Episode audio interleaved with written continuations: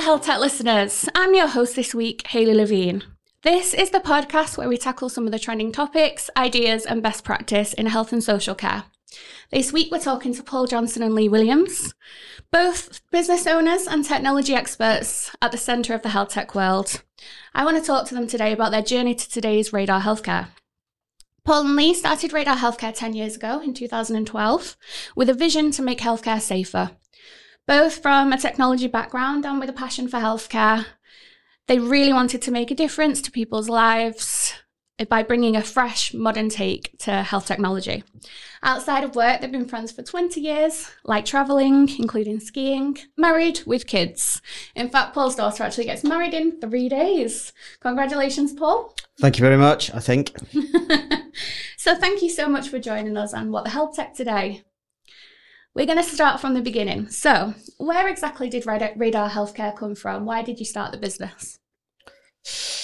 Shall I go first on that yeah. one? Um, I think uh, initially, what we quickly realised was that it doesn't really matter what organisation you are. If you're regulated, then you have fundamentals that you have to worry about.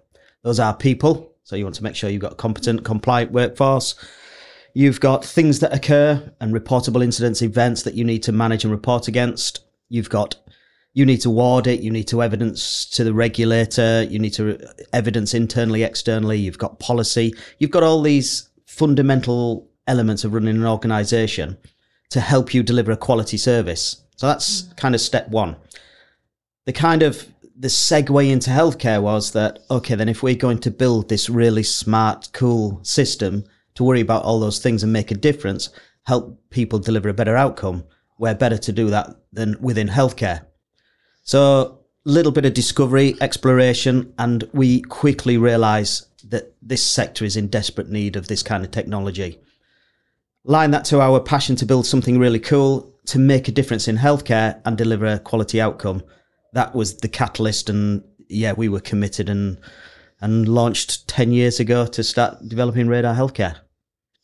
I can imagine starting a business is challenging at best, never mind in the healthcare sector, obviously with all your regulations. So tell me a little bit about those early challenges. I'll come to you again, Paul. I think any business owner or business founder, right at the beginning, the biggest challenge is convincing people and getting those early adopters on board. And I think we've held true to it right from day one. So from our very first customer, our commitment to them was to help them deliver a better outcome um, within their organisation to their service users, patients, um, and convincing people by building this and helping them on their journey to deliver a better outcome. That was the biggest challenge because you don't have anything at the beginning. So you know you, you're making a commitment and you get people to invest in you, and yeah, I think that was probably the biggest challenge from a conceptual perspective. Mm. What about for you, Lee? Yeah, I think having those partners early on that actually help you define what the product's going to do is really important. We had some really great early adopters that helped us really build that vision of, of what, what the product is, how it will work in health and social care. And, and that was key for us having those. And we had a good two or three that really helped us push the product on really quickly. Mm. So obviously you're the brains behind the technology. So I'm, just the brains. well, okay, you're the brains. um, so how easy was it for you at the start to make? Obviously nowadays um, the customers talk about the product as really intuitive, easy to use. So how did you come up with that that concept? Um, I think just really again un- understanding and working with those early customers is a is a really key thing when you're building any product. You have to have that involvement from the end users and the people who's going to, who are going to be using the product because anybody can sit there and think I've got a really great idea of what this product can do, what it should look like, um, the the things that, it, that, that it's going to help these organisations achieve. Actually, until you sit down with them and build those early concepts of what the product's going to do and give them access to it and and let them re- be really involved in that journey of, of the, the, product realization. That's that's the key thing. And the hardest thing is is trying to do that as a small business because there's the, at the beginning there was two of us. So to do that and do all the other things that you need to do as a business owner is, is obviously quite difficult. So having that buy-in early on from those those early customers is is the key to any product design. And are those customers still with you today? Yes, yeah, slightly in different ways. So some of them have changed, but the actually what our our earliest customer, one of, one of the, our biggest early customers involved in those design sessions, is still a customer, just in a slightly different guise.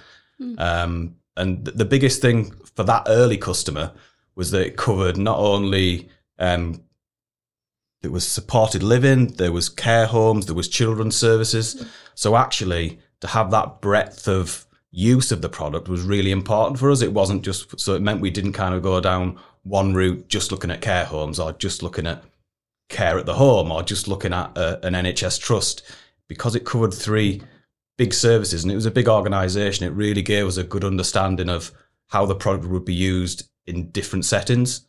Um, but yeah, they're still still um, a customer, I say, just in a slightly different guise and, and name. I think there's one of the things we, if you look at our story and journey, I, I, I, I was on a session a couple of weeks ago that was diverse set of business founders, and um, they were saying about the, you, you know your story, and I was telling a story from our perspective, which was when Lee and I, as you mentioned, there was two of us, you know, with a laptop and a concept, and one of our very first customers, I, I was tell this story, and I think we should visualize it in some way, which was balancing a laptop on a, and a tin of Roses chocolate, and um, Lee giving a demo to our first customer, and one of the directors of the business said, "Here, can you hold this?" and passed me a, a small child. so I'm holding a baby. Lee's balancing a laptop on top of a Rosie's chocolate tin. Now, it's a really great story, and that was the foundation because they became our first one of our first customers, and that was you know we built a business on the back of that. However, what I really like is you know when we talk about user experience and engagement, our commitment to help them deliver a better healthcare outcome as an organization from that first customer hasn't changed now that we're in hundreds of customers across the whole healthcare continuum. Same commitment to every single healthcare provider. You're right. That that partnership approach is something that Radar Healthcare prides itself with, and that's reflected in the ratings that you get from customers. So and staff as well. You know, you rated around four point nine on on Glassdoor by your staff. You rated four point seven on Capterra. Your customers and your your staff rate you highly. Why do you think that is? Do you think it is the partnership approach, or is there something else? It's probably a, a mixture of things. We, we've got two things I think that we guide ourselves by. One is that partnership approach and understanding what is it that they are looking to achieve, not just selling them a piece of software. Internally, it's a culture thing. We we've right from the very off we've we have a very open culture. We want to be honest, you know, empathy for, for people within our organization and external. And I think when you combine those things that people then become passionate as well because they're not just writing code for a piece of software that you're going to sell the writing code for a piece of software that's going to make a difference. You know, and some of these differences are very tangible and you know significant to, to healthcare outcomes. Hundred percent. The people behind the brand, obviously, you said you started two. It's just the two of you. Um, I think in a bedroom was it, or in a in a house? Um, kitchen and dining room. Let's go for that. you started in a kitchen and dining room. Um, you've built a company now, 60 plus people. Tell me about those people. I mean, it's interesting because uh, Lee uh, declared himself the brains of the operation. Obviously, I, am the brawn and looks. So, but um, so so we kind of manage. It, was a good fit in terms of from a business perspective because Lee is very technical, understands delivery, product realization, customer service. So, and I'm both passionate about customer service, and then yeah, operational, commercial things like that on my side. So whilst we engage with different sides of the business, there's there's an inter- we are an integrated business. So in the way that we communicate, in the way that we do things within work, outside of work, um, and I think those people are all bought into the journey, and that's so so every single person within the organisation is very passionate about what we are trying to achieve here. Even the new people that come in, they get they buy into it very quickly. And how does that make you feel, for example, Lee? Especially, you know, being being the man behind the product. How does it make you feel when you bring in developers or testers and they get so bought into that product? I think it's down to the to the people that it's not just us; it's it's it's the other people in the organisation. So it's the the, the the people that are heading up those teams, uh, right down to the the person who's answering the phone on on the support line. It's really important that everybody buys into it. And as we was talking about partnerships, you can have a great product if you don't have great people supporting that product, then the the business won't work. They're both equally as important. So it's it's really really important that that people are bought in right right from the top to the bottom. But as the business gets bigger, it's a bit more difficult to do that because it's not myself and Paul doing it anymore. It's the people that we brought in to head up those teams and, and to make sure that that culture um, stays the same. It's a really good culture to have, and you can tell just by speaking to the people and seeing the posts that they put on social media and so on. But being the CEO, you're the face of Radar Healthcare. How does it make you feel? Oh, I mean, I am.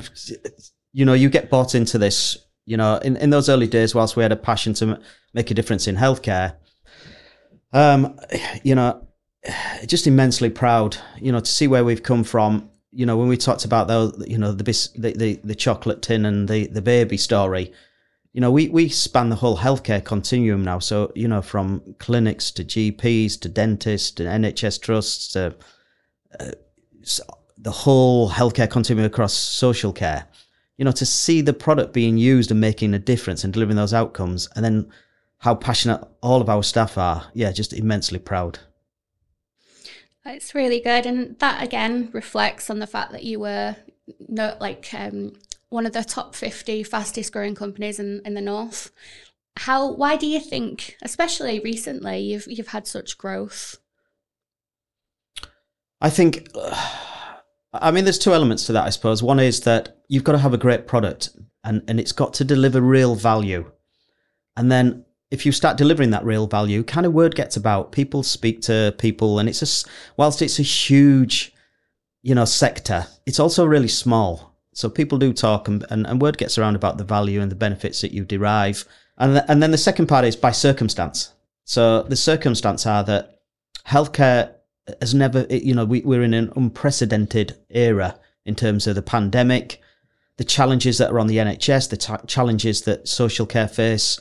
So the demand for systems like ours to come in and help drive efficiencies, help drive better outcomes, support them in this challenging period, I, I think that contributes as well. Uh, you know, and, and, and as we know, it's what are we now over two years that, that those challenges have increased. So I think demand has increased as well.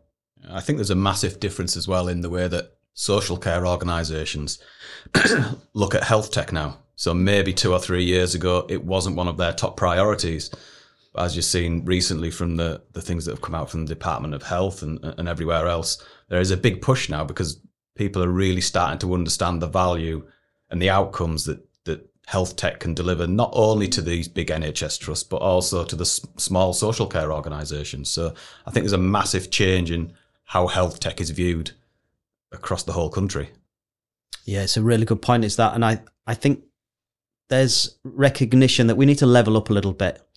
You know, the the focus and lens on social care because for social care to get things right and to, to have a positive impact ultimately has that positive impact on the NHS. So we can reduce hospital admissions, stop people developing chronic conditions. These are the things that further compound the NHS. So if they work together, I think that's a fantastic opportunity, and we're in a great position, you know, to contribute to that as we span both both the NHS and social care.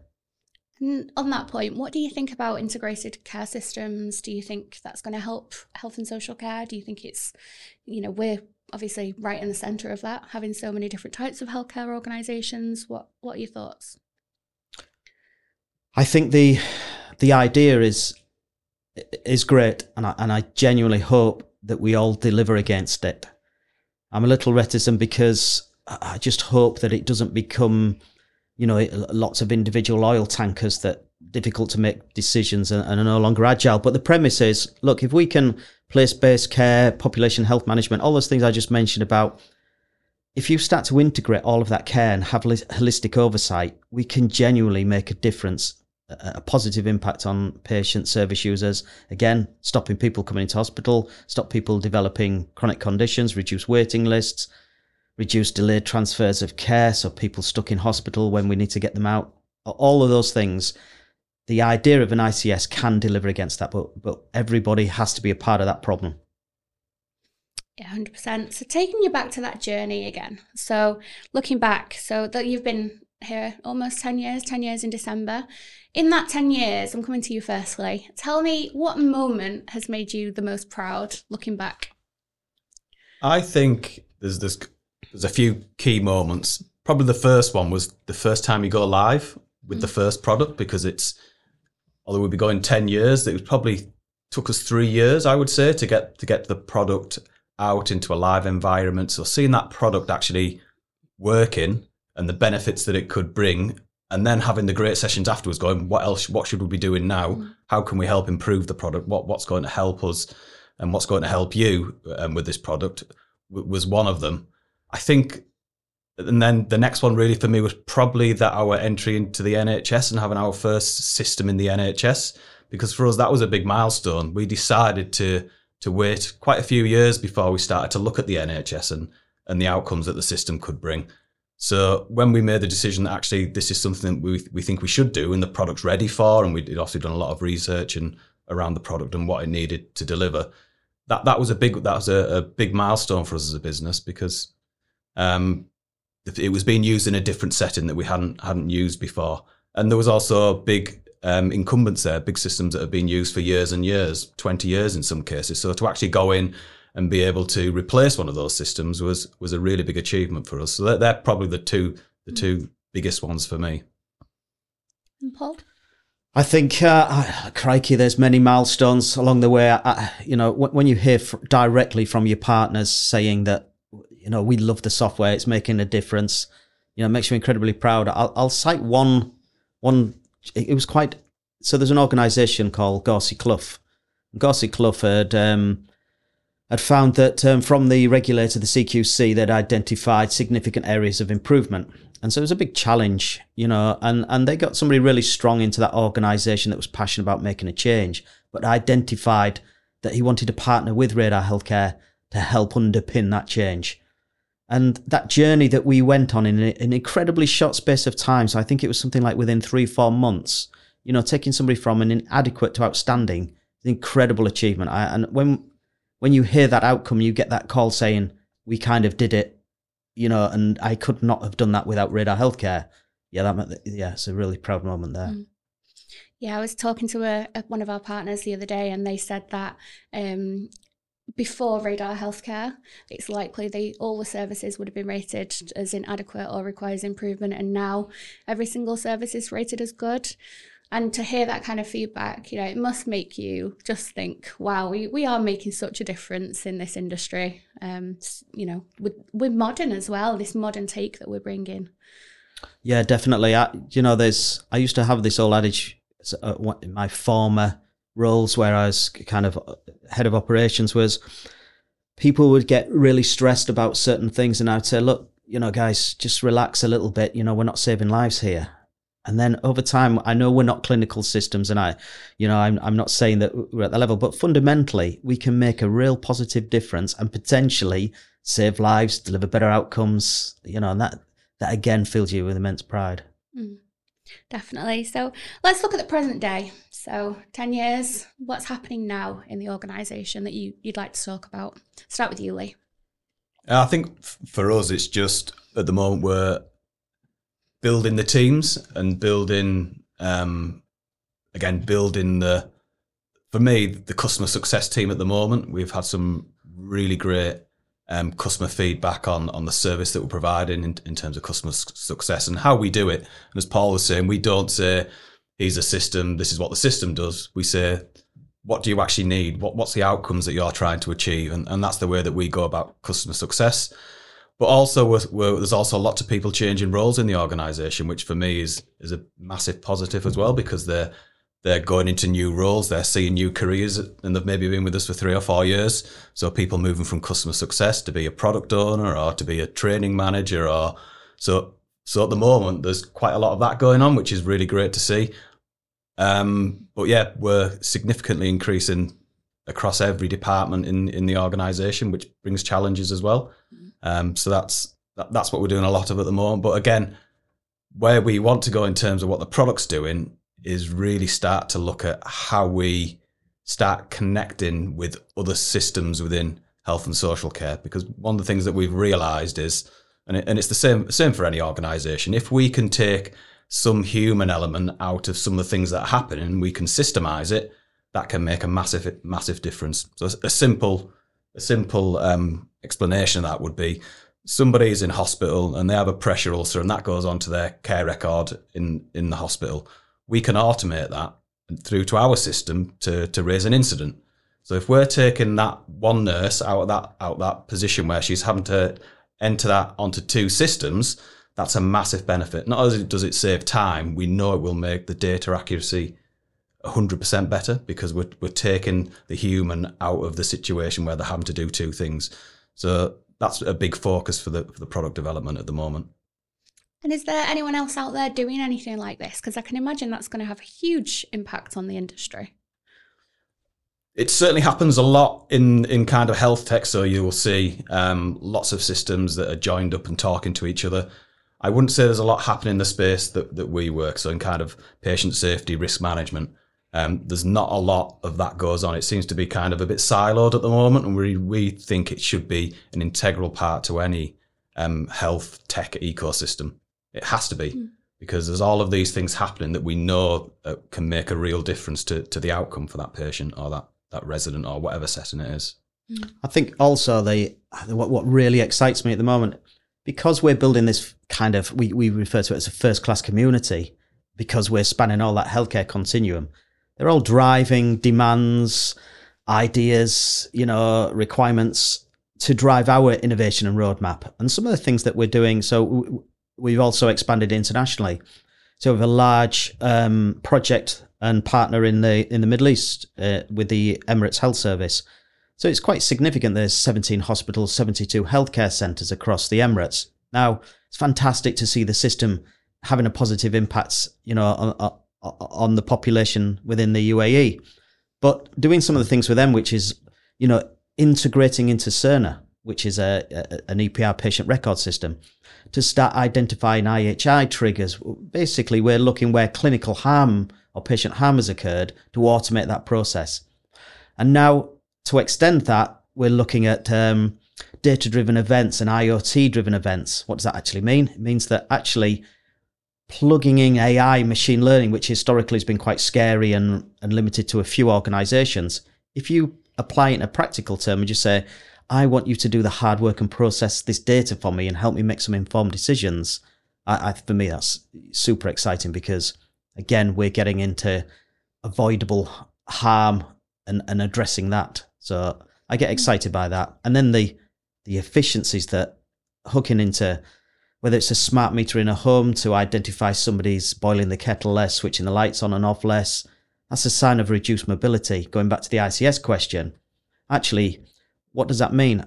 Well, we can identify and send a notification to community nursing to say, this person needs a visit, they've got reduced mobility, let's stop them developing a chronic condition. Commodity activity like checking fridge temperatures that storing medicines and vaccines. Let's automate that. The technology's there now you know, put something inside the fridge that monitors that temperature, speaks to Radar Healthcare, notifies of change or loss of comms. And then we've just given a huge amount of savings back to that organisation. I think by automating, it allows the carers, the doctors, the nurses to be doing what they should be doing, and that's spending time with the patient. So all of that automation that we can bring in and bring massive benefits. It's time saving, but it also allows them to focus on what they should be focusing on because we can automate a lot of it.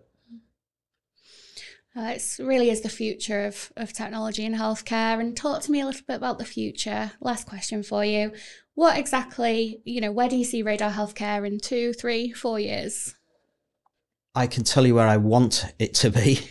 um, uh, you know, and I say it with conviction as well, is I want Radar Healthcare to be the, you know, the prominent, you know, partner in health and social care and I and because I know that we make a difference, we have a positive impact on the outcomes for service users, patients, and that that can only be a good thing. So spreading, you know, the, the use of radar healthcare across all health and social care in the NHS to become that, you know that leading provider within the industry.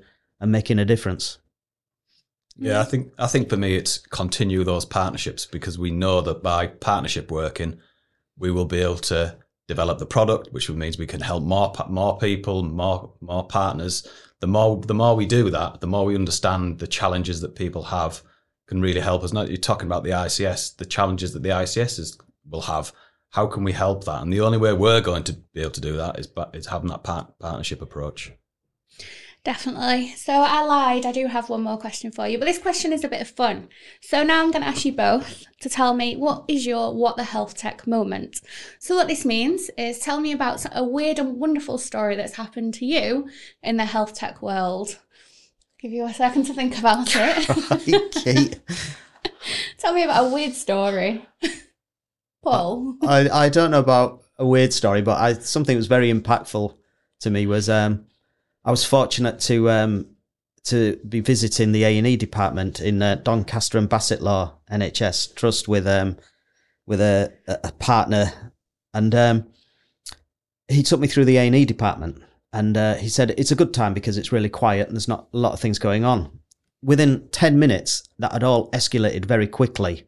Um, and this person's time was then taken away. Sorry, we're going to have to do this another time. And I was kind of left stranded in the A and E department and and uh, just looking around at how people responded, it was almost muscle memory, and it was it was yeah, it was a moment where I thought, crikey, you just how skilled and passionate these people are that reacted from a almost relaxed moment having a cup of tea laughing and joking to a very serious delivery of care in a extreme situation. And that was within 10 minutes things had escalated very quickly. So not weird, but very impactful. Yeah. Okay.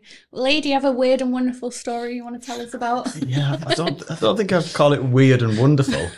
I think the the biggest thing that I kind of picked up on, it's definitely not weird, was we. I went and visited a, a care home group, a brand new care home, um, and to see people actually walking around and see possible future residents looking around and in this care home there was um, a wine bar and a cinema.